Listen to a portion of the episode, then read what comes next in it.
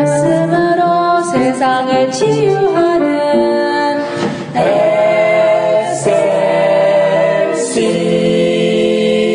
SLC 여러분 안녕하십니까? 오늘은 한 번은 죽는다 라는 말씀을 전하고자 합니다. 어떤 중년 남자가 뇌 종양으로 병원에서 진단이 내려졌습니다.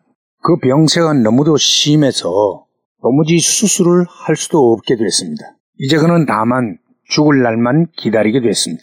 그러나 그는 죽음을 그대로 앉아서 당할 수가 없다고 수일을 고민하며 생각하는 끝에 병원에다가 이런 제안을 했습니다. 현재 자기를 그대로 냉동시켜서 보관해 두었다가 세월이 지나 현대의학이 더 고도로 발달해서 마침내 자기의 뇌종양도 완전히 치료할 수 있는 시대가 오면 냉동된 자기를 다시 꺼내서 수술을 해서 다시 살도록 해달라고 그렇게 요청을 했습니다. 생명에 대한 끈끈한 애착을 보고 느낄 수 있는 인간의 바람이요 절규를 할 수 있습니다. 그러나 성경 말씀에서 하나님은 선언하십니다. 한 번 죽는 것은 사람에게 정하신 것이요. 그 후에는 심판이 있으리니 히브리서 9장 27절의 말씀이지요.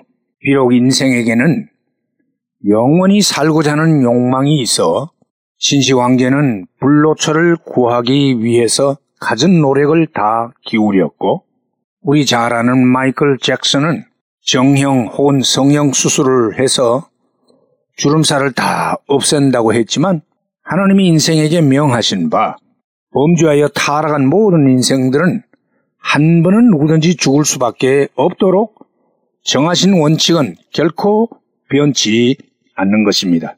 그러므로 인생은 누구든지 죽음을 염두에 두고 살아야 합니다. 나아가서 인간의 생명의 주인 되시는 하나님을 염두에 두고 살아야 하는 것이지요. 죽지 않으려는 인생들의 노력이 사람의 수명을 약간은 느릴 수도 있을런지는 모르겠으나 결국은 인생은 죽음을 당하고야 마는 것입니다.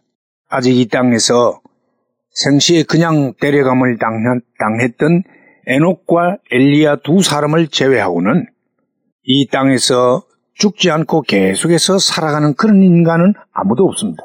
그러므로 인생은 고대 광실 집 짓고 이것저것 다 모아놓고 천년 만년 살 것처럼 행세할 게 아니라 누구나 한 번은 반드시 죽게 되고 그 중에는 나도 들어 있는 인생살이의 가장 명백한 진실을 선선히 받아들이고서 결국 인생이라는 풀과 같으며 아침 이슬 같고 구름과 같고 그림자와 같으며 안개와 같은 존재임을 깨달아 알고서 조용히 나그네 인생길을 걸어가는 자세가 중요합니다. 그래서 성경은 말씀하십니다. 모든 육체는 풀이요. 그 모든 아름다움은 들의 꽃 같으니 푸른 마르고 꽃은 시들면 여호와의 기운이 그 위에 불미라. 이 백성은 실로 풀이로다. 푸른 마르고 꽃은 시드나 우리 하나님의 말씀은 영영이 서리라 하라. 그렇게 말씀했습니다. 또 위대한 하나님의 사람 모세는 시편에 이르기를 주께서 사람을 티끌로 돌아가게 하시고 말씀하시기를 너희 인생들은 돌아가라 하셨사오니 주의 목전에는 천년이 지나간 어제 같으며 밤에 한 경점 같을 뿐이니이다. 주께서 저희를 홍수처럼 쓸어가시나이다. 저희는 잠깐 자는 것 같으며 아침에 돋는 풀 같으니이다.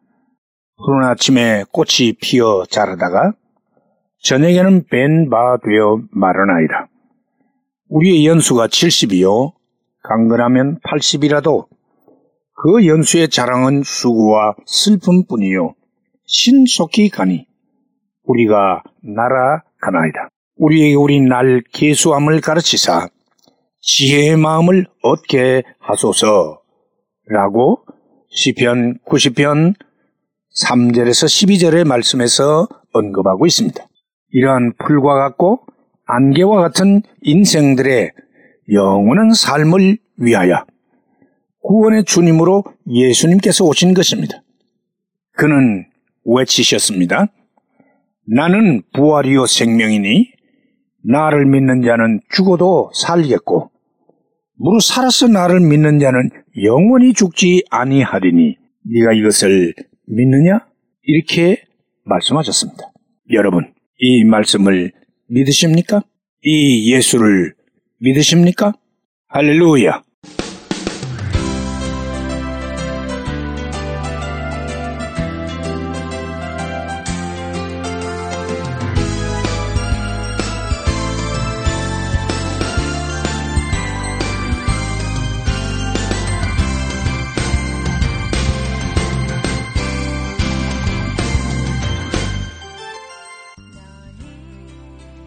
말씀으로 세상을 치유하는 SLC 방송 가족 여러분 안녕하십니까?